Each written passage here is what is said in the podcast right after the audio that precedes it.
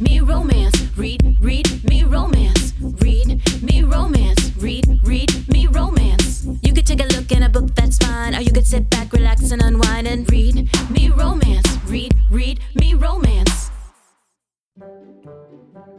Hey, lady listeners. Heartless is out from Jade West. This is a scorching hot and dangerous romance, so if you love a mean hero like I do, then this one's for you. I'm going to read you the book bio because you're going to love it. In a single moment, she becomes my obsession. Elaine Constantine will be mine, and her destruction is only my beginning. I've known all my life that the Constantines deserve to be wiped from the face of the earth, only a smoking crater left where their mansion once stood. But that's a bedrock knowledge, something eternal that lives in my blood. Tonight, I'll infiltrate their lives, twine myself into their deceitful inner workings so I can take them apart piece by piece.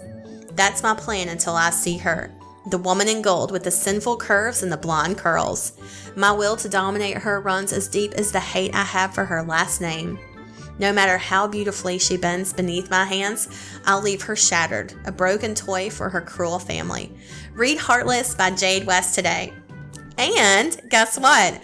Goldmine is out from our very own Read Me Romance author, Skye Warren. This is the follow up to Diamond in the Rough, so if you haven't read that, be sure to start there with Diamond in the Rough, then read Goldmine. And I'm going to read you the book bio for that too, because it is hot. Holly Frank is in trouble, the deadly kind. She and her sister must evade the authorities and the criminals who want them dead, including Elijah North, the man who took her heart in Paris, her body in a prison cell, and her trust without remorse. He's determined to keep her safe, even if that means losing her forever. Adam Bessette has his own dark agenda. She's caught between the two men, torn apart with every sensual push and pull. Each touch is a lie, each whispered tenderness is a trap, but she can't resist them. Their lies are tearing her apart, her enemies are catching up with her, and when she's taken captive again, she finds out secrets to unravel it all. Read Diamond in the Rough by Skye Warren and grab Goldmine, which is out this week. And I'll see you ladies in just a second. Hey, lady listeners. Hey, Lady DJs. How's it going? How's it going? Mel, you is this cat tree new or was that there last week? Your she's cat are you rearranging you. your office? What's happening here? I am rearranging my office for the time being. Um, this is my office, but now my husband's stuff is Why? And I do because the, I got internet at Uh-huh. home that allows me to be here, but they have to put another modem in, and it's going to go downstairs Oh, 'cause it can't to his reach. office. Okay. Yeah, he said they're not sure if it's going to be strong enough to reach, so we're sharing a space, which is what my office is a disaster, but it's actually been fun. It's nice enjoying the space with him. I'm not in this office by myself all day. Oh, that's nice. It's been nice to have somebody to like. Talk, Did you see this? Like, do you not like? Do you thing? look at him and think, "Stop breathing"? Because I feel that's what I do. Actually- was in my office and just like, really. But I do have one perk. I can't because he'll get on his headset and he'll talk to other people, gamers or whatever they're due. I can take my hearing aids out, and I don't have nothing. So it doesn't You know, bother me. I me. never thought you going deaf would be, you know, an advantage. It, I know. I just pull them right out. Wow. And I'm so dumb. God. Maybe I need to pretend like that's happening to me so that I can just be like, can't hear you. Sorry. Call for me from five rooms away. Tessa, Didn't hear it. was your morning? Oh. So my daughter Yeah, started school this morning. this is actually pretty Okay. crazy. And I didn't even write it down to talk Okay. about. So we're all kind of like not optimistic. I, and I think a lot of parents are dealing with this where we're like, well, maybe we'll get three weeks of out of out of school and then they'll shut it back Yeah. down. We'll see how Yeah. you know, we're just kind of like we're trying to be we're trying just like trying to manage our expectations so that we don't um so that we're not like yay and then just get like cut off the knees if something happens so all of my mom friends and i are on the group text and we were you know we were like okay like you know uh, just like knuckle down here comes the roller coaster ride like whatever so we're like well at least we'll get you know at least we'll get today and, and i'm sure it's going to be fine and then literally the second we drop off the kids at school we all get a phone call it's a recorded message from school there's been a cyber attack on on the school's uh, electronic system whatever What? like all the computers. What? Yeah, like their whole entire system went down. Oh my And god. includes- Yeah. And so in my case, in Mackenzie's case, that includes the Wi-Fi, which we need because that's she gets her her blood sugar readings Yeah. on her phone because of the Wi-Fi. So I mean, like, look, there's there's fail safes for that, Yeah. but it is kind of one of the one of the things that helps. But we're all just we just were like laughing. Like, wow. we were like, of course there's Yeah, a cyber 10 attack on the minutes school. into this and we Yeah. get a phone call. So what happened? Did you have to go get your kid? No, no, they're handling it. Well, you know, Oh, the the message was kind of like, "We'll keep you posted." As far as we know, no personal information has been stolen or has been compromised, and we'll you know we'll keep you posted as we go along, kind of thing. So I haven't heard anything oh else, Oh and yeah, but it was so it was Of like we course. just dying. Just like, of laughing. course, yeah. God, that's great. Well, we're about, I think we're three weeks in now, maybe. I can't remember if we're two or three weeks in. I think we're three weeks in. And um, it's kind of, you know, we, I sort of went into it with the same mentality. Like, okay, let's see how, you know, oh, if we get a couple days out of this, you know, a couple weeks, like, that'd be nice. But we've gotten into a nice, you know, a nice routine so far. I don't know if maybe I don't feel like we're getting relaxed about it at all. I do feel like we're still really cautious. You know, everybody's still, you know, wearing masks, washing hands, like all this stuff. All the teachers are still really diligent about it. And so far, like, knock on wood, we've all been really good. And as far as I know, there hasn't been any cases. So, Yeah, I hopefully that's the same uh, the same thing Yeah, happens for yeah. us. Uh, like it's it's kind of you know I'm a little bit of a control freak. Oh. You- I think you guys know that. No, you wouldn't. Shocking. Yeah, don't say.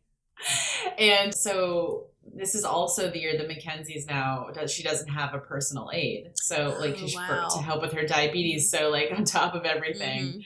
It's like I'm this poor kid. I'm like, okay, you know, Yeah. mask and distance, but also you have to take care of your own diabetes. Mm-hmm. Like you have to keep your phone in your desk. Here's juice. Here's tabs. Yeah. Here's insulin. Like you're on your own. Yeah, yeah. And I'm like, I'm kind of wondering if it's actually an advantage to have the Mm-hmm. smaller class and have it being so out of the norm anyway Mm-hmm. for this transition to happen. So, anyways, Mel, um, how, what's how yours? You said your daughter's not even awake for school yet. What's going on? Um, well, when I walked by, her door was closed. Can you imagine I this being you. your life in high school? Like, eh, No. you know, just wake up and go, or middle school, or whatever it is. I just, you know, I saw something the other day that was talking about that, and they were like, you know, so what if they're doing this online, or you know, they're behind or forward or whatever it is and they were like all of this is based on an arbitrary education system that we all agreed on a long time ago.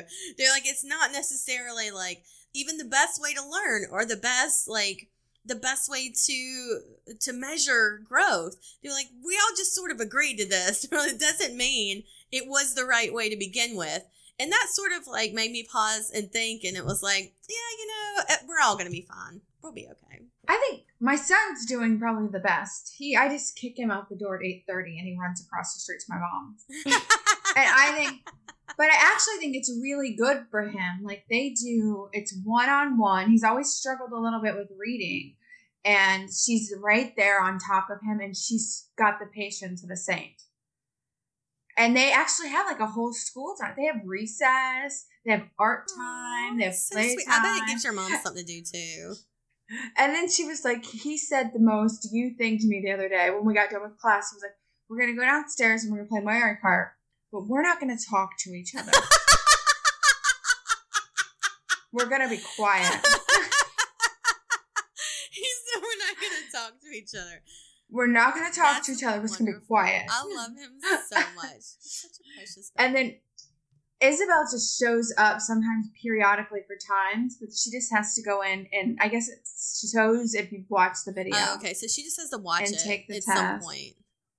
But I think it's kind of she really wants to go back to school and her I don't know if people know that I have custody Isabel is my niece, technically, but I've raised her for so long since she's been two or three, she's my daughter. But she has another sibling who's older that lives next door with my parents, who is transgender and is going through the whole process right now. And he really wanted to switch schools at one point. So I think this has been great for him this getting to stay home and go to school and work more on his transitions because he's going through everything right now. Yeah. So for me, I think it's a small. It's uh, the silver lining. Yeah, yeah. I think there's definitely been, you know, moments where we've, I think all the three of us have all been frustrated, but I think even the three of us have been able to find the better things about this. Like you said, like silver linings, you know, things that have come out of it. They were like, oh, okay. Like even like you were saying, Tessa, like maybe this is a good time that, you know, Mackenzie's able to manage her diabetes because there's a smaller classroom. People are paying more attention. Like, you know it more eyes are on each individual student than normal and you know i, I just think there's there's been a lot of lot of good things that have come out of this but it, i think maybe we wouldn't have ever seen that if we weren't forced to see it you know because Yeah. what's the alternative we're just stare down a hole of death Yeah. Just stare down a hole of death. Just a black suck hole. oh speaking of that um so my youngest hallie last night asked me for a baby brother Oh, and what'd you say? I was Get like, out. so- Yeah. so You just got a dog first of all and a was like, cat. she just got a cat. First of all, I said, I whenever I was like, oh, honey, I said, if I have a baby, you won't be the baby. And she responds, oh, I'll always be the baby. That's your daughter. Um, I'm afraid she might kill a baby, okay? Because I think I think we brought another baby into this house. Do you guys? uh, You know what I'm picturing? You guys remember that where that little girl, that house is burning. Yeah. That little girl in the Yeah. looking back. Yeah. That's what I'm did, did somebody ever explain what that what happened? No. there? I don't Well, I know. saw- If, I think they were actually you know, doing, tell they us. doing a controlled burn, and I think the kids were watching it. Oh. we actually have That's no we have a picture that is very similar. Um, my husband took the kids to see a controlled burn, and it was the same thing. My kids were in front, like smiling and laughing, and it was like, "Oh God, that's that's really terrifying." But yeah, so so she asked for that, and then I explained. I was like, "Do you want me to be pregnant again? Like, what is this?" And she's like, "No, we're just gonna go to the place that has the babies, and we're gonna get one." And I was like, "Where is this place?" And she's like, "You guys know." like, like we're in on something. they got me again. I forgot about this one. So my son asked me to kind of explain a little bit of politics and different things and we got down the road of women and planned parenthood all that kind Yeah. of stuff and he's like well is there something for men i said well no not really and i don't know how we got there but i was like well blue balls came up i don't know how in the conversation the blue balls. and then he was like, because I think we were talking down there. I'm like, you know how mommy bleeds down there. yeah. Da-da-da. He's like, can anything happen to men down there? I'm like, they can get blue balls, I think. and then he's like, he's like, what's blue balls? And I He was blanked. Blue balls. Yeah. I blanked. I was like, because we were in the car. I was like, so we get McDonald's? I was like, I don't. That's not what. I don't even know where to begin that one. yeah, that's kind of a that's kind of go you go down like a road. Yeah. It's not Yeah. like it's not like explaining a bodily function. No. It's like oh, it's when you're almost gonna have sex and then you don't, And then you're And then disappointed. Because he you knows. still what- have your boner. I was like, I really don't know. sad. yeah, your balls get yeah, they just feel sad. There is a speaking of that, there is a um I just saw this news story and I totally like I always tend to take the wrong thing from a news story, but um there's like a top there's like a, a bunch of women uh topless outside parliament in the UK right now protesting climate change and or protesting in favor of yeah. climate change reform or you know what I'm saying. Um and those cops are like dragging these topless women away and I was like, well, oh no, I'm so turned on by this and it's so wrong. I They're being like dragged like into the back of police cars uh, topless and these cops are just like I mean they have to be conflicted That's amazing. physically and I like thinking about that. I like thinking about how they're probably annoyed they have to do this, but also like they probably have like a stemmy. It's okay. You can That's you can consider that. This is a They have blue balls. That's that. That was where they have blue balls. That's how I That was that how you would explain blue balls. Trying to do your job while you have a boner. Um, I'm six days sober. What? I haven't had a drink in six Why? days. Are you like purposely doing this? I hit rock bottom. Oh, Tessa. Yeah, I think well like I don't know that I'm an alcoholic. I just that I have been I drank every single day of this quarantine and I had like a particularly crazy night and woke up the next day and I was like, I'm done. Oh wow. You know, so I haven't had a drink in six days. How do you it's been feel? pretty crazy. Really good. Yeah. Alert. Yeah. Less puffy. yeah. I will tell you that I am two and a half years sober. You haven't had a drink That's in a two and a half time. years. Like not one. Two and a half years. Not one. That's awesome. That's amazing. It's really hard because like especially I I've created so many patterns and like all of my friends are like our relationships are based on sitting and having a couple of drinks together. Yeah. So like the other night I went over to Mackenzie went over to a friend's house. Actually, it was the only time Mackenzie's been at a friend's house and I've had my, my husband was doing his fantasy football draft. I had nothing to do. Yeah. Like I had nowhere to go. Mhm. I like I just went to Barnes and Noble and Old Navy and like got a coffee and walked around. Yeah. Just like Yeah. it was so nice. But um you know, like I showed up to the house to pick Mackenzie up and she's like, What do you want from to drink? And I was like, I I said I was like, This is like really hard. It was really Yeah, hard yeah, to say no. yeah. So but I did. Good for you. And I'm gonna try and keep it up. Yeah. I think it's you know it's it's different for for everyone, and you know I think it's great that you took that time to say like let me just take a break from this and see if I can do it. You know I'm not one that I don't I rarely drink. I probably don't have one drink a month. You know if, if that if maybe every couple months I'll have one. I just never like I never really liked the taste of it. You know when I was younger I would just binge drink you know, at parties and stuff, or if I was with friends. But, you know, for me, that wasn't like a super hard struggle. But being close to someone like Mel, you know, that we, you know, would go to events or something like that. It, I, I can't imagine, or like you with your friends, I can't imagine what it's like to turn that down and really have to to make that conscious choice to say no. I, I just Yeah. imagine that would be really difficult. It's it'll just change. Well, for me, it just changes your styles, the things you do, the things you want to do. It just changes. And at first, you think the changes are shitty. You're like, oh, but actually, they start to become very normal and different, and I'm sure healthier. the way of life. Yeah. Yeah. Yeah. I think it's awesome. Good for you. Thanks. I know that's uh, that sucks to have to talk about, but I think it's. I'm sure Yeah, there's no, I mean, there's I more like than just you that have struggled with it, especially during this quarantine.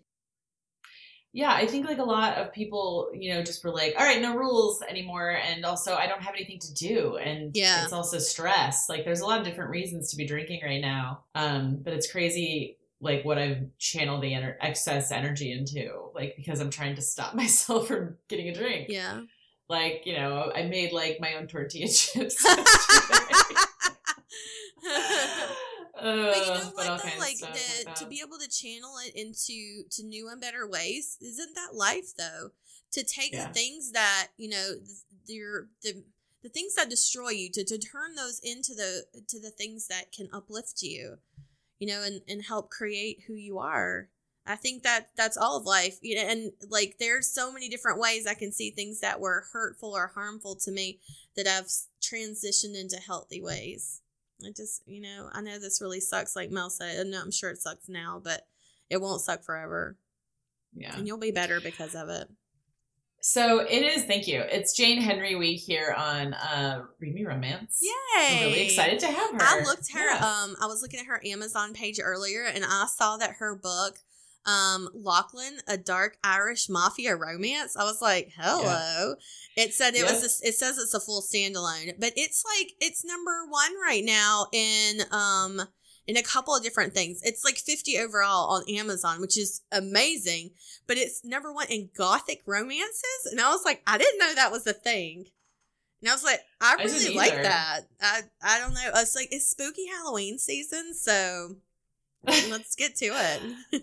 Well, her heroes are. It looks like she has like some. It's an Irish. Yeah, it's Irish Mhm. mafia. Yeah. and all of her covers are scrumptious. Mhm. Really, They are. They're all named after the hero of the book. and they're all in Kindle Um, Unlimited.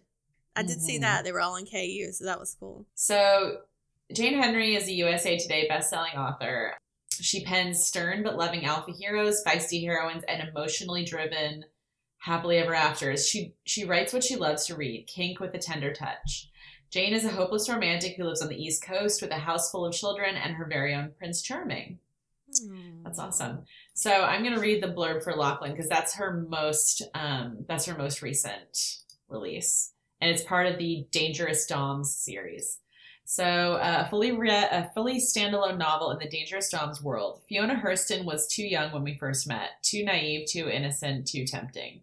I vowed to already sold. I vowed to protect her, to keep her safe, and I have for five long years. Even when keeping her safe meant keeping my distance. Even when the greatest threat to her innocence was me. Ooh. Again, sold. But Fiona's not a girl anymore. When danger's at her door and we're forced together, I won't back down. I'll defend her, I'll shield her, I'll comfort and keep her. Because Fiona Hurston is all grown up now, and it's time she realized she's mine. Hmm. Yeah. Yes.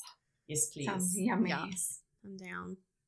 So Lachlan is spelled L A C H L A N, um, and you can find it, or you can find it on Jane Henry's Amazon page. But it's definitely uh, something you should go check out, and she's on Kindle Unlimited, so no reasons not to. Um, Yes. before we play her audio, I do want to say real quick. Today is in real time. I believe it's the 14th. Um, today I'm doing the episode of our first kickoff on the book club. So, um, if you haven't been in Facebook on our Read Me Romance headquarters page, Read Me Romance is doing a book club. And the first book, um, this month is If You Dare by Kresley Cole. And I've been reading it the past few days. And I'm going to save for all I have to say for the book club. But if you want to be a part of the book club and you want to be a part of this the discussion, it is going to be me and two other lady listeners. Um, we're going to record it on a video, and it's going to play live inside Read Me Romance headquarters on Facebook. So These are good books, Oh my God. guys. The series is Oh so my God, great. listen. Read it, do it. I don't so know good. how I ever missed the Kresley Cole train. I know I've talked about this before that I came in late, but I'm here and I'm here I- for it. I've read probably thousands and thousands of books, and I can picture the covers in a second. Yeah, yeah. I that's how much I They remember stuck, them. yeah. and Absolutely, it's me right there. My only complaint right now is they're not in audio because I would Which is love just this Scottish accent in on the in audio. I think it would just be so Oh. fucking hot. But the the book itself, I'm just loving it so far. And um, so like I said, if you want to be a part of the discussion, the video will play and the we'll record it live and it will play live in Read Me Romance headquarters on Facebook. So if you have something you want to add or a question, you can do that on the video chat in Facebook. Like you go on the in the Facebook group, Read Me Romance headquarters, ask your question, it'll pop up on our videos. And then once we're done, I'm going to post the video to YouTube. So if you miss it live, it's okay. We're going to have it on on YouTube forever, so you can go back and watch it. And on that video, I'm going to announce the next book for the next uh for the next time. So so Awesome. yeah. I want to pick a book to do. No, this is my thing. Get your own thing. I'm just kidding. I think you already said a Get your book you own wanted to do next. I think it was the uh what was it, the alien nanny or something you were saying? You were like Surrogate. Yes, the Surrogate. alien surrogate. You were like, we gotta do that one. Yeah, I'm just excited because I know Michelle Mills. I read the first one Yeah. and the second. I've been waiting for the second one, which is the brother. yeah. But it's like So. that one is like the art the alien he like artif somehow the girl gets artif she's carrying the guy's baby. It's but she's doing it as a favor to him. Well, the hero, the, the first one, the nanny one, it's like um, they're like he's like the Bill Gates of this planet, Yeah. like the richest person in the world. He's Bill Gates, the alien. But he is. He's Bill Gates, the alien, who is an introvert Mhm. who likes to be at home with his computer. He Yeah. works. He's always in his office, so he's not even going out and checking out chicks. yeah. He, he it drives him crazy. And then the human nanny shows up, and he's like, "Wait a second, I'm gonna be into this."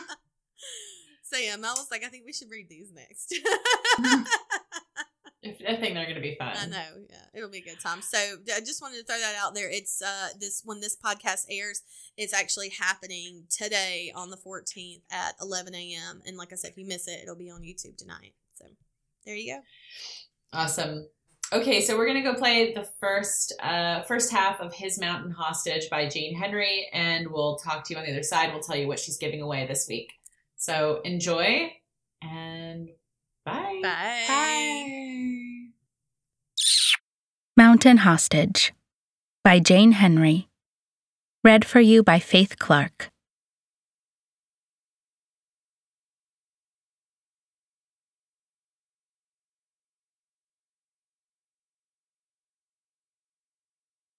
Chapter 1 Layla. I get up from the little upholstered armchair I think of as my second home, my butt tingling from sitting way longer than's good for me. My stomach rumbles, and I rub it absent mindedly with a big yawn. I blink, surprised to see it's dark outside. How long have I been in here? There's a line up at the cash register, mostly local college kids here for a cup of coffee before the late night studying begins. It wasn't long ago that was me in the very same shoes they are. Not anymore. I step outside, and the cool wind assaults me. I put my head down, tug the woolen collar of my coat tighter around me, and decide I'll walk tonight instead of hailing a cab. I could use the exercise after sitting all day anyway. On the streets of NYC, you don't really hear the sounds around you. You learn to tune them out after a while the honking of cars, the chatter of people on cell phones, the sound of footsteps and heels clicking on pavement. You don't lose your instincts, though. And right now, mine are primed. There's a guy, about 10 paces behind me, and he's been following me since the coffee shop. He's acting like he isn't, though. He doesn't look my way. He wears mirrored shades so I can't see his eyes, but when I glance over my shoulder, he's not looking my way. I can feel it, though that prickle of intuition that makes me shiver. He wasn't in the coffee shop, was he? I decide to test my theory. I take a sharp right turn down a side street where far fewer people walk. He follows. I step up my pace, duck down another side street, then another. But it doesn't matter. I'm barely five feet tall, and he's got at least a head on me, so his long loping strides quickly overtake my hurried ones. He's closing in on me. I look to my left and see a crowd of teens smoking weed. They laugh and jostle each other into a pizza shop. No help. To my right is a vacant shop and a restaurant that's gone out of business. Useless. My stomach drops. Shit. I've walked right into a dead end alley. I turn to face my assailant. I don't know what I'll strike him with, but I'm sure desperation accounts for some form of self defense, and maybe I can scream loud enough to ward him off. I blink. He's gone. Was it in my head? When did I lose him? I look down the street, but there are very few people down this alley. Was it only in my mind? Maybe I've become paranoid. I look to my left, then to my right but he's vanished. I shake my head, and my stomach growls. Maybe I imagined it. I have to get home. Where the hell am I? I pull out my GPS and type in my address. When my skin prickles with awareness. Put the phone away, Layla. A deep, dark voice sets my pulse racing at the very moment he touches me. Strong fingers grip the back of my neck and his mouth comes to my ear. You do exactly what I say. Don't scream. Don't move. We've got you surrounded. And we don't want to hurt the innocent bystanders, but we will if we have to. Oh, God. I knew something like this would happen one day. I just knew. Nod your head if you heard me. Nod twice if you're prepared to obey. Obey? I nod twice. He said I'm surrounded. What choice do I have? Good girl, he says in a ragged drawl. Now, hand me your bag and lean in to kiss my cheek like you're happy to see me. My heart pounds so hard and fast I'm dizzy. Shaking, I hand him my bag and turn to face him. He's so tall he's bent down to me, dark brown eyes piercing into mine. He's got dark blonde, longish hair that shades his eyes and a sandy brown beard He's dressed in a thin black tee and faded jeans, as if he doesn't give a fuck about the cold. I can tell he's strong, muscular, and powerful. His eyes narrow on mine, and he whispers in a deep, commanding voice Do what I said. He bends his cheek to mine. I'm enveloped in his raw masculine scent. I should be afraid. Hell, I am. My whole body's shaking. But I can't help but note the rugged cut of his jaw, the vivid sharpness of his eyes, and the way he holds himself with power and purpose. I kiss his cheek. He cups my jaw. Then something cold and sharp pricks my neck. He draws me to his shoulder and muffles my scream. I'm dizzy, too hot, and confused as I slump against him. Chapter 2 Ransom Jesus, no one told me how gorgeous she'd be. They know me too well, I guess. I've got a soft spot in our line of business, and pretty little girls with reddish hair, freckles, and little button noses top the motherfucking list. It takes three hours to get her to our secluded mountain lodge, and she mutters to herself a few times along the way.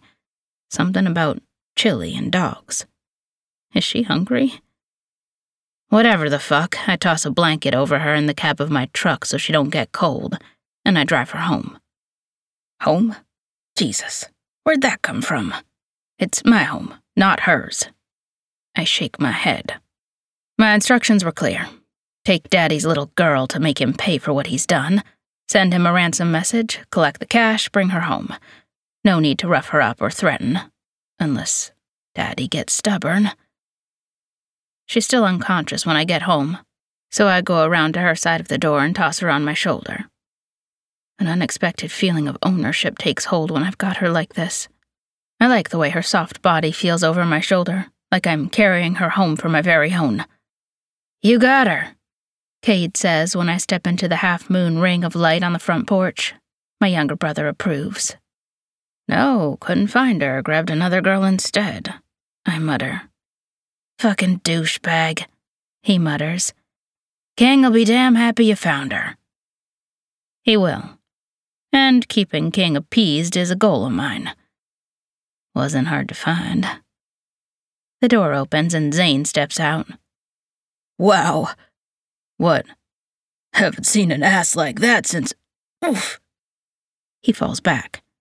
I didn't think it'd be that easy to deck him when she's still on my shoulder. He'll keep his ideas about her ass or anything else about her to himself. All right, all right, he says, rubbing his shoulder with a wince. My stomach turns with hunger when the door shuts behind me.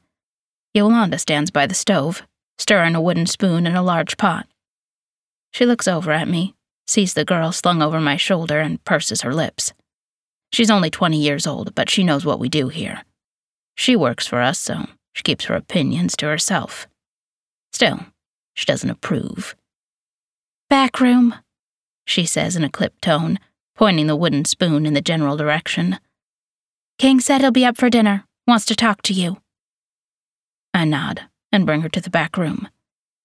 Yolanda spruced it up some. The bed's made, the floor is swept, and there's a small bunch of wildflowers on the bedside table. Zane's done his job too, though. I see the stout toolbox sitting by the closet door, and I know what it holds. I lay her down, and her little mouth falls open, her lips parting. Her cheeks are lightly flushed, and there's a fetching little tendril of reddish brown hair that covers her eye. I bend, brushing the stray hair behind her ear, and I'm filled with the overwhelming desire to kiss her pretty freckled forehead. I stand abruptly. I have to fight against any tenderness, any show of affection. She's a hostage, no more, no less. I get the thin rope out of the toolbox, come back and quickly tie her wrists and ankles. Then I lift the folded blanket at the foot of the bed, open it up, and lay it over her. She'll wake soon. I hear the door open and shut, and King's heavy footfall entering the cabin. I leave her and go out to the main room. You got her. My brother's dark brown eyes bore into mine. His hair's lighter, but other than that, he looks just like me. Same large stature, longish hair, same rugged jaw and piercing eyes. As oldest, he's the one who oversees the jobs that we do. Yup. She awake? Nope. I most certainly am, comes a clear, plaintive voice from behind me. I feel my lips tip up in a smile, an almost foreign feeling these days, and hold up a finger to my brothers. I stand corrected, I tell them. I go back in the room. She's scowling when I enter, blinking with the brightness of the lights. Who are you, and why am I here? She asks as I shut the door. You hungry? She rolls her eyes. Starving? She says. Though that's unusual, since you drugged me. Usually that affects one's appetite. But apparently I'm the exception to the rule. She blows out a breath. As usual. I stand a few feet away from her and feel my brows rise. She's been drugged and kidnapped, and she's chatty? Apparently. I mutter. Got some chili for dinner. You stay here. I'll get you some, then we'll talk. Oh, excellent, she says pleasantly, though her jaw's tight. I thought I'd take a bit of a mountain jaunt, but now that you say that, I suppose I'll stay. I shake my head as I go get her food. She's quite the character. I come back in a few moments with a tray laden with bowls of steaming chili and a plate of some of Yolanda's best skillet cornbread. Are you going to untie me? Hell no. Difficult to eat this way, isn't it? I don't respond. I'll be feeding her tonight myself. She frowns but doesn't speak, and it's such a sweet little pout I want to kiss those pretty lips. She may not be screaming her fool head off or making some dumbass threat to call the police, but she's still our captive, and she'll remember that. I drag over a straight back chair and sit beside her, sliding the tray onto the table. I grab her under the arms and drag her up to sitting in bed. I'm eating in bed? I just give her a look. Really? She rolls her eyes again. It's time we set some things straight. No more rolling your eyes at me. I tell her, You're here as my captive, and you'll mind the way you speak, the way you act. She blinks, swallows, then gives me a little nod. Or what? Fair question. I'll punish you. To my surprise, she doesn't balk or look scared, but lets her eyes rove over my body. That right, she says in a husky, affected voice. Something tells me I might like being punished by a man like you. I know exactly what she's doing buttering me up and flirting her way out of the situation. Don't blame her. Her stunning good looks are her strongest weapon. She can't run, she can't hide, so the only way out of this is to seduce me. But that's a game she might not want to play with the likes of me. I give her a wry smile. Now, if you enjoyed it, it wouldn't be punishment, would it? Depends, she says, trying to blow that stubborn piece of hair back out of her eyes again. I reach over and brush it behind her ear. I'm an unusual girl with unusual tastes. She's unusual, all right. Most girls in this position would have screamed or tried to escape or at least cried. This one's fucking flirting with me.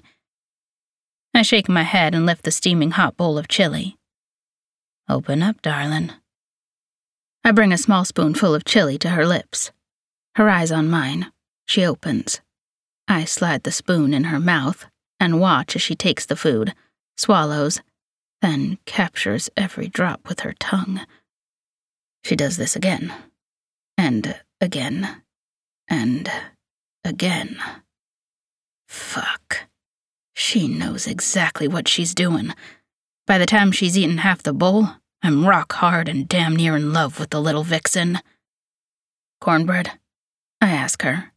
She nods and licks her lips. I love cornbread. Is it buttered? Of course it is.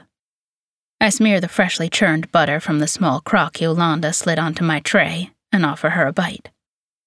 We eat in silence for a little while, me feeding her and eating some from my own bowl, and I wait for the inevitable questions but they don't come. You always feed your prisoners this well?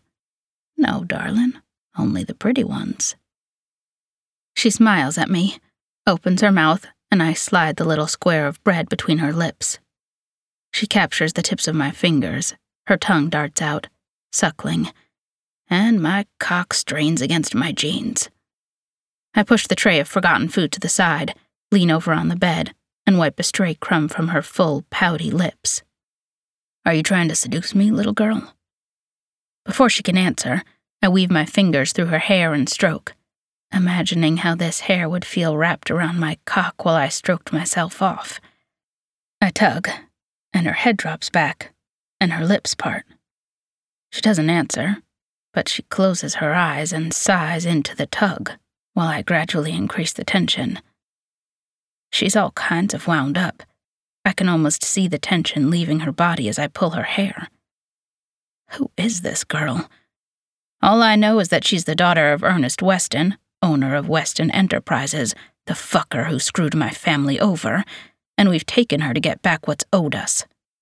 I was told she was small, that she had no friends, and since her daddy's the only family she's got, she'd be an easy target. But who is she really? I give her hair a firmer tug, and her mouth falls open.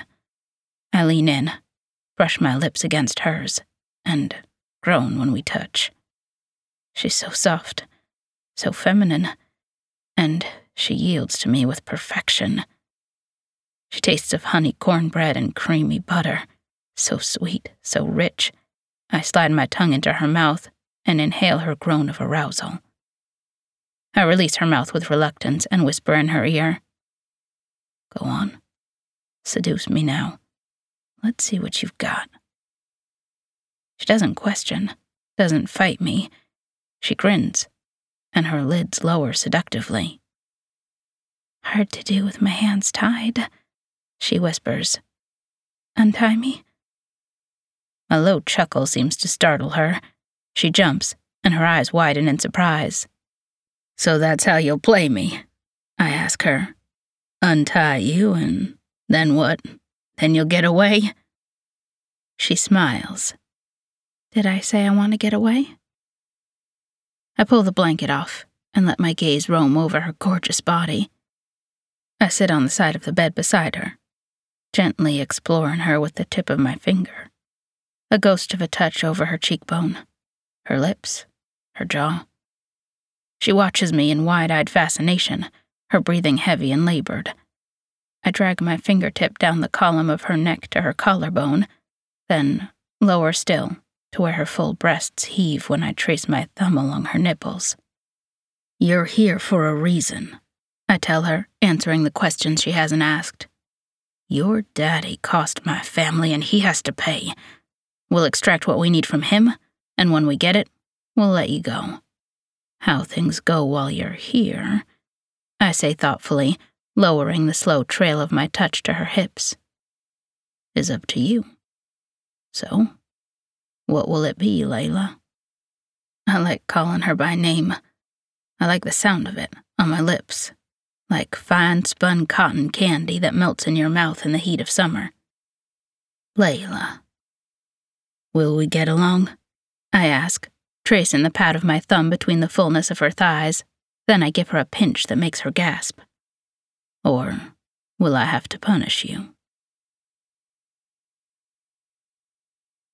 Chapter 3 Layla. Both? My mind begs. Fucking both. I suspected why he brought me here. I know exactly who he is. Or I can hazard a guess anyway. He is one of the Folty brothers, the band of vigilantes I've been following and secretly hacking now for about six months. They think it's my father, though. They all do every last one of my victims. Okay, so let's be honest. In my defense, I had no idea what these guys look like. Have you seen that show where the plane crashes and everyone ends up on an island or something, and there's one of the badass guys with the longish blonde hair that hangs to his shoulders and those wicked eyes that promise, I will do anything to you I fucking want. Yes. Him. He's standing before me now, only he's bigger, more devilish looking, and he smells really, really good. I'm going to have to make sure he doesn't find out who exactly my father is. He gets to his feet with a little growl because someone's just knocked at the door. He shifts his cock, and I bite my lip so he doesn't see me grin. This guy's brought me up here to use me as ransom, to intimidate me, and in minutes, I've got him rock hard. Guys like him, they think that a woman can be seduced with sex. And, hell, some of us can, I'm not gonna lie. Make a pretty girl come, make her come hard, and maybe she'll suck your cock or let you go on being a prick or something. Guys like him, though, they think that it doesn't work the other way around, like they're somehow too powerful to be defeated over sex. I stifle a chuckle. We'll see about that. He opens the door and growls at whoever's on the other side. I can hazard a guess. It's Cade, Zane, or King. I know every one of them. Get the fuck out, he says. All of you, now. I've got work to do, and you know I like to work alone. A shiver of awareness runs down my spine. I have an idea of what exactly he might do when he's alone. I should be afraid. If I'm honest, a little part of me is. Just a little. But it's the kind of fear that a girl could grow to like. Once he knows who I really am, that light of humor in his eyes might fade, and he's definitely at an advantage here, in damn near every way. He's bigger and stronger, we're on his territory, and I'm seriously outnumbered. I have to play this very carefully. Fine, the other guy says. You want to tell King then? Yeah, he says. He looks over at me. You stay right there. Oh, man. I say with a fake whine. I was thinking I'd take a little trip to the mall. You're no fun. He shakes his head, rolls his eyes, and then the door shuts behind him. I look around the small room. Someone's taken the trouble to be sure this is a nice one, like a little hunting lodge in the mountains. The walls are painted ivory, the floors gleaming hardwood. The windows are large, with filmy white curtains draped around the perimeter on pewter knobs. The closet's shut tight, but the door is small, and there's a matching wooden bedside table and a dresser. It smells like wood smoke and pine in here. Strong, clean, and masculine. Like him. I like it. On the bedside table is a small vase of wildflowers. The walls are bare, but there's a fireplace in front of me red bricks framing it. It's cozy and rustic in here. And then my eyes fall on the black toolbox at the foot of the bed. My heart hammers a bit faster. I'd be a fool if I didn't recognize I'm in danger here. I have no idea what he has in that box, but something tells me I should probably avoid whatever it is. He didn't bring me up here for a little one night stand. I freeze at the sound of rising voices outside the door, all deep and masculine and rough. His rises above them all. I hear the scraping of chairs on hardwood floors, a couple of harsh words, then the opening and shutting of a door. Are we alone? My heartbeat races at the sound of approaching footsteps. He opens the door and steps in the room. I stifle a gasp. He's got my laptop bag slung over his shoulder. If he opens that bag and figures out what's in there, my God, there's no telling what he'd do. Did you chase them off? I did, he says, his look sharp. Wasn't easy. We have some work to do. He pulls out a mobile phone and snaps a picture of me. Frowning, he hits a few buttons and sends it out. I know what he's doing. Predictable. This is the warning with the ransom note demanding payment a note that won't go to my father's phone, but to my own server. Thankfully, I set it up so it doesn't come to my phone, and there's no telltale buzz when he sends it. Let's see how soon your father responds. God damn it. My father will respond as soon as I get a chance to get on my laptop. He's traveling, I say. He's in the Mediterranean right about now, so unless you moved time zones on me, he'll be asleep. Good, he says with a grin. Fair enough. Gives us a bit more time to get to know each other, doesn't it? His voice is low and husky, and it does all sorts of delicious things to me. I'm no virgin, but I've always dated guys who were younger, and everything we've done was consensual, safe.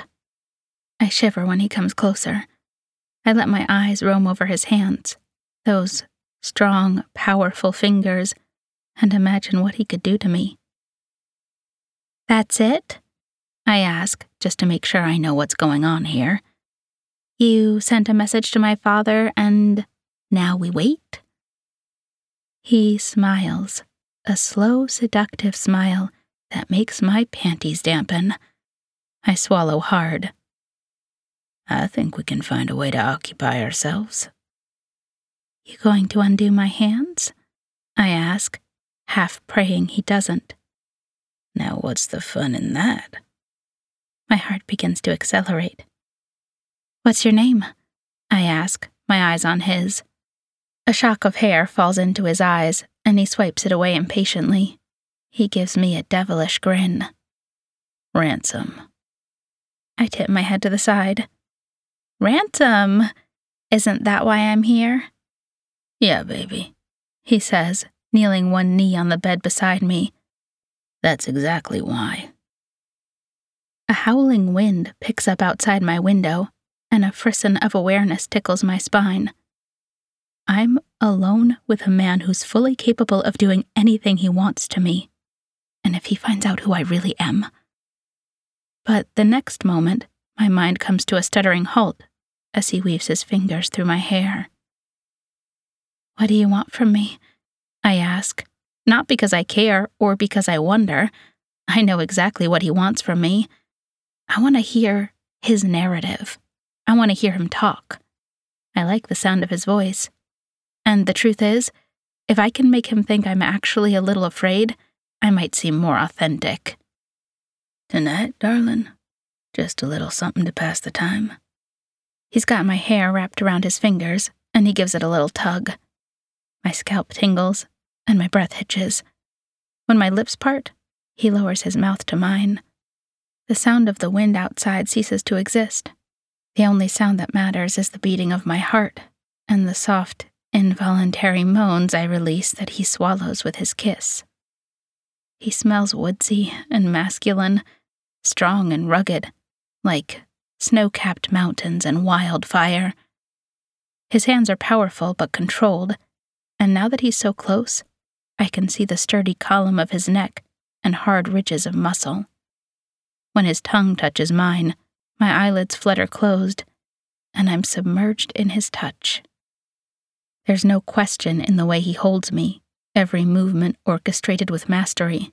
His fingers in my hair tugging my head back, his mouth on mine, punishingly hard, the hard planes of his body against mine, unapologetic and intimate, possessive, fierce, and a part of me wonders if I'll regret this. Would he stop if I asked him? But I don't. I can't. I'm seduced by his prowess, and my body responds of its own accord. I'm panting when he pulls his mouth off mine. One large, strong hand cups my jaw to hold my gaze. You'll do exactly what I say, he whispers, his voice low and husky, affected with arousal and this will go much better for you. Understand me? Uh huh. I say, my vocal cords suddenly raspy with need. His grip in my hair tightens. Oh, you're one of those kinds of men, I say in a breathy whisper. He pulls my head back, lowers his mouth to my neck, and I gasp when I feel his teeth sink into the tender flesh before he laps the pain away. Oh, God, yeah, darling, he says. He grips my bound wrists and pushes them on the bed before he drags his tongue from my neck to my collarbone. The heat of his breath makes me shiver, but the feel of his tongue undoes me. He licks and suckles and nips as if he's hungry for me. as if he craves just this me. Strong hands wrap around my waist, and he grabs the hem of my top, easing the fabric up. I've got a small silver hoop in my navel. He groans before he kisses the piercing, then kisses again lower still, just inches above where I long for pressure. A thrum of need pulses low in my belly and my pussy clenches. Still, he kisses, the warring sensation of his warm mouth and prickly whiskers making me crazy with arousal. His heated breath skates down my skin. Are you a good girl, Layla? He asks. His mouth at the hem of my jeans, he licks along the edge like he's sealing an envelope, and my hips twitch of their own accord. Dark eyes meet mine, and his voice drops an octave. Or a bad girl. I'm definitely a bad girl, but I want to play this up a little. Depends, I say, because two can play at this game. What happens to good girls? He gives me a wicked grin, his lips curling over straight white teeth. He laps the sensitive skin above my jeans once more. They get to come. I swallow hard. Holy shit, I want that. My voice is ragged when I ask. And bad girls? He clucks his tongue. They get punished before they come. Oh, fuck. What would that look like? Now, answer me, darling. Which are you? I give him what I hope looks like an apologetic look. I lower my lashes and bite my lip before I respond. Oh, I'm always good. He kisses his way along the top of my jeans, down the zipper, then presses his mouth straight between my legs. He exhales, then says with mock regret, Liar, I'll have to punish you. It was the answer all along, and I knew it. He stands, and I keen with the sudden loss of his touch and heat, but a moment later he returns with a knife in his hand. My pulse spikes, but he quickly reaches for the bonds around my legs and cuts them. Next, he reaches for my jeans. He unfastens them, and I shimmy my hips, trembling because shit's about to get real. When my jeans lay in a pool on the floor, he lifts me in his strong arms, holds me briefly to his chest while he sits heavily. The bed creaks with his weight, and he plants his feet in front of him, his heavy boots like anchors on the floor below. He arranges me belly down over his lap, and my pulse quickens. Oh God. I'm shaking when his large, rough hand cups the curve of my ass, and he gives me a firm squeeze. You're gorgeous, he says, but this pretty little ass will be even prettier when I redden it. Oh, God. He traces the edge of my panties with his index finger and I squeeze my eyes tight. What am I wearing today? What the hell am I wearing? I nearly groan when I remember they're plain white cotton, as plain Jane as can be. Why am I more concerned with the sexiness of my panties than the fact that I'm about to get spanked? He draws the elastic on my panties down slowly over the curve of my ass. And that's when I start to get second thoughts about this. I don't know him. I don't trust him, and he's about to hurt me. Maybe it wasn't a lie. I think I'm. Well, I'm actually pretty good, I say in a strangled voice, just seconds before his large, rough palm crashes against my ass. I buck, my legs scissor, and I make a little squeaking sound. Don't lie, Layla. He slams his palm on my ass again, and this time, I swear I feel the pulse straight to my throbbing clit. Heat suffuses my limbs. I wriggle, but he quickly subdues me with a palm on my lower back. Behave yourself and take your spanking, he says, the firm tone of his voice making me shiver. My panties dangle on my feet. My belly presses up against his thighs when he gives me another hard spank. This is no slap and tickle, but the real deal, and I'm soon consumed in pain and heat and, to my shock, rampant arousal. My mind begins to clear and my body stills. In between smacks, he cups my ass, massages out the sting, rolls his palm on the tender skin, and praises me in that sexy as sin voice of his. Good girl, he says. That's a good girl, taking the spanking she knows she deserves. Gah! He parts my legs with the back of his hand and slides his fingers along my inner thighs. Fuck, darling, you're soaked, aren't you? Oh, God, I am.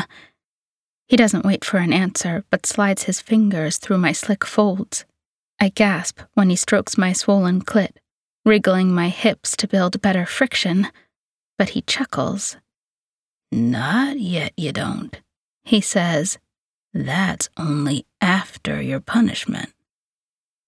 He removes his glorious, perfect fingers from my throbbing pussy and lifts his palm again.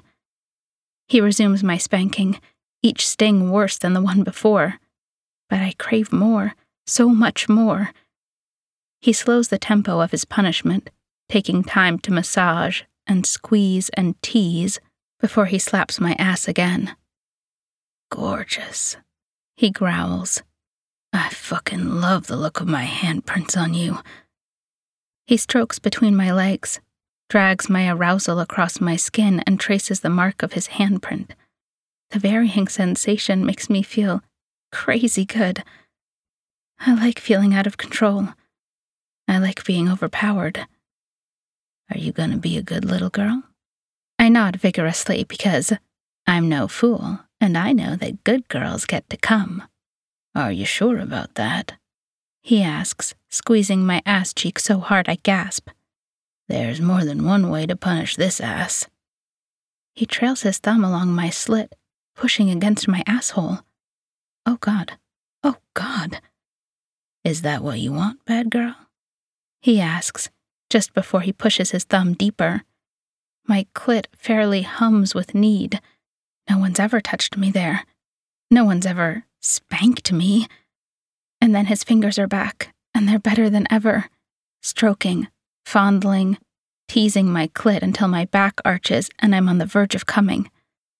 Beg, he orders, his tone harsh and demanding. Fucking beg, Layla, or your ass feels my belt. Eep!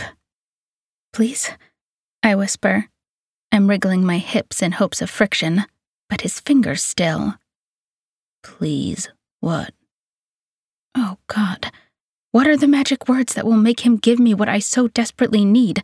I'll try anything. Please, Ransom. He doesn't move. Let me come. Good girl. He approves, stroking my folds again, until I fly apart. I close my eyes and I swear I see stars. Heated, pulsing, throbbing ecstasy courses through my whole body, from the tip of my head to the tip of my toes, hot and exhilarating. Spasms of pleasure rip through me as he strokes me to completion. I slump over his lap, my wrists still bound, and I swear I'm still caught in the aftershocks of climax when he lays me back down on the bed. My ass throbs, but I love it. The loss of control and the reminder of his strength and dominance. Dark, brooding eyes bore into mine as he braces himself above me. Now, that's a good girl, he says. Thank me for your climax, Layla. Thank you. I breathe. He grins, reaches for his wallet, and tugs out a condom. I can't believe I'm doing this, but in the moment, it feels so right.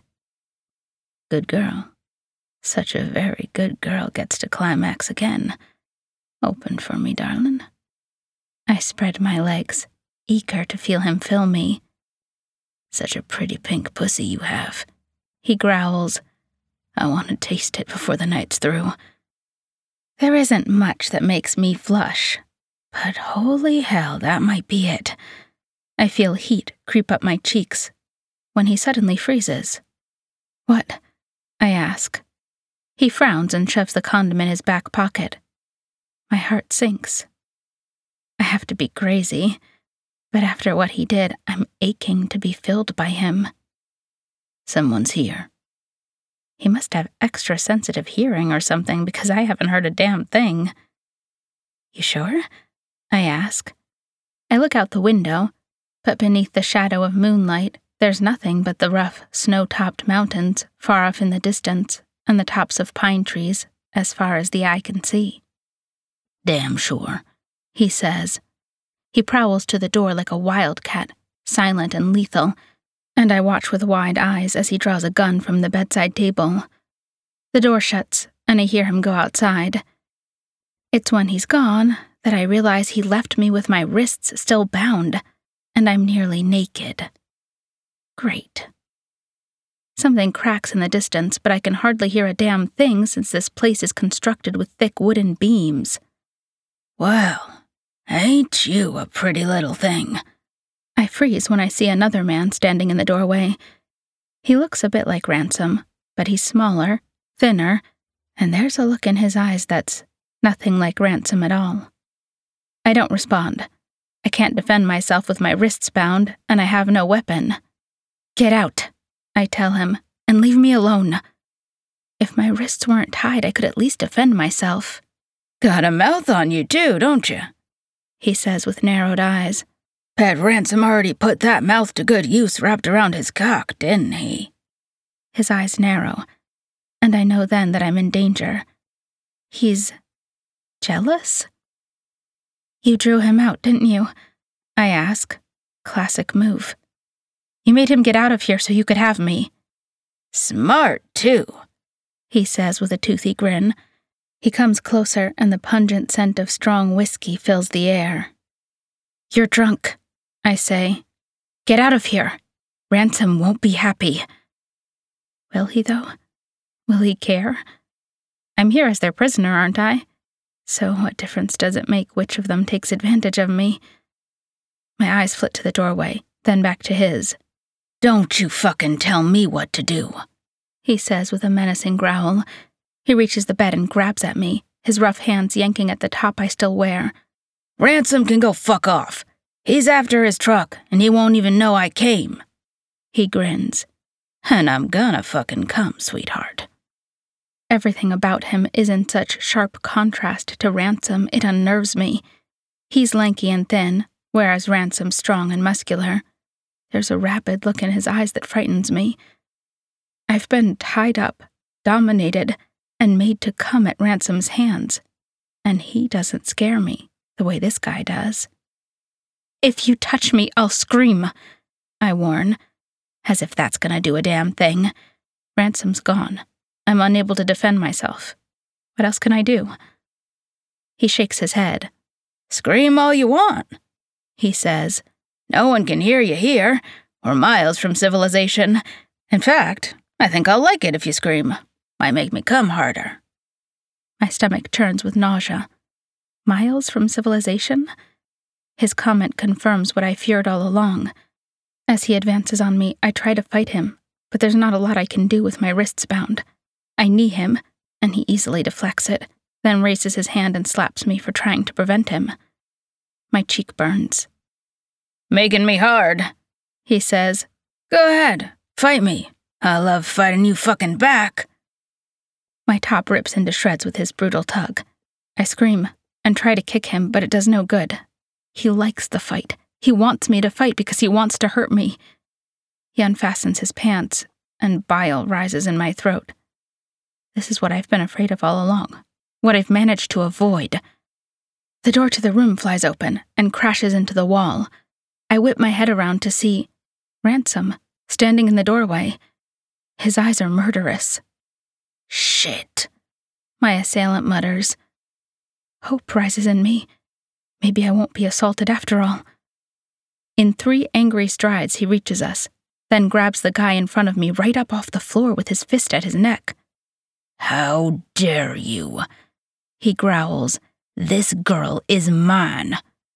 He throws him against the wall and he hits it with a sickening thud and a howl.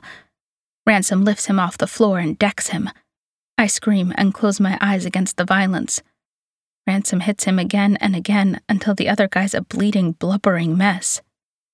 You're lucky I fucking let you live, Ransom says, panting. Fucking lucky. He punches him again, blood spurting from the guy's nose. Now, you get off my fucking property before I break more than your nose. He picks the guy up from the floor by his shirt and pants, carts him to the doorway, then tosses him out like a sack of potatoes. I hear bone crunching and the other man hollering. I watch in wide eyed amazement as he locks the door behind him. He turns to me, panting, his longish hair hanging in his eyes and sweat gleaming on his neck and shoulders. And I don't know if I've ever seen anyone hotter. You all right? I swallow. I'm fine. Yes. That was amazing. that like satisfied yes was really good. That was perfect timing. Kink with a tender touch, indeed. Mhm, Indeed. Indeed. Uh, so go to readmeromance.com. Jane is giving away a $20 Amazon gift card and a signed copy of Keenan, which is the first book in the Dangerous Dom series. Uh, so that's a really awesome prize. You definitely want to win it. She did say they And were all had- standalones too, so that's you can start Yeah. anywhere. start anywhere, but she's giving away Keenan, or if you want to start from the beginning of the series, that's the first book. Yep. And I think that's it, unless you guys have anything. No, we'll do it all on Friday. We'll okay. that. All right, Leah, tell them what to Fuck do. Fuck your day up. Make today your bitch. Don't be a dick. Bye. Bye. Read me romance. Read, read me romance. Read me romance. Read, read me romance. You could take a look in a book, that's fine. Or you could sit back, relax, and unwind and read me romance. Read, read me romance.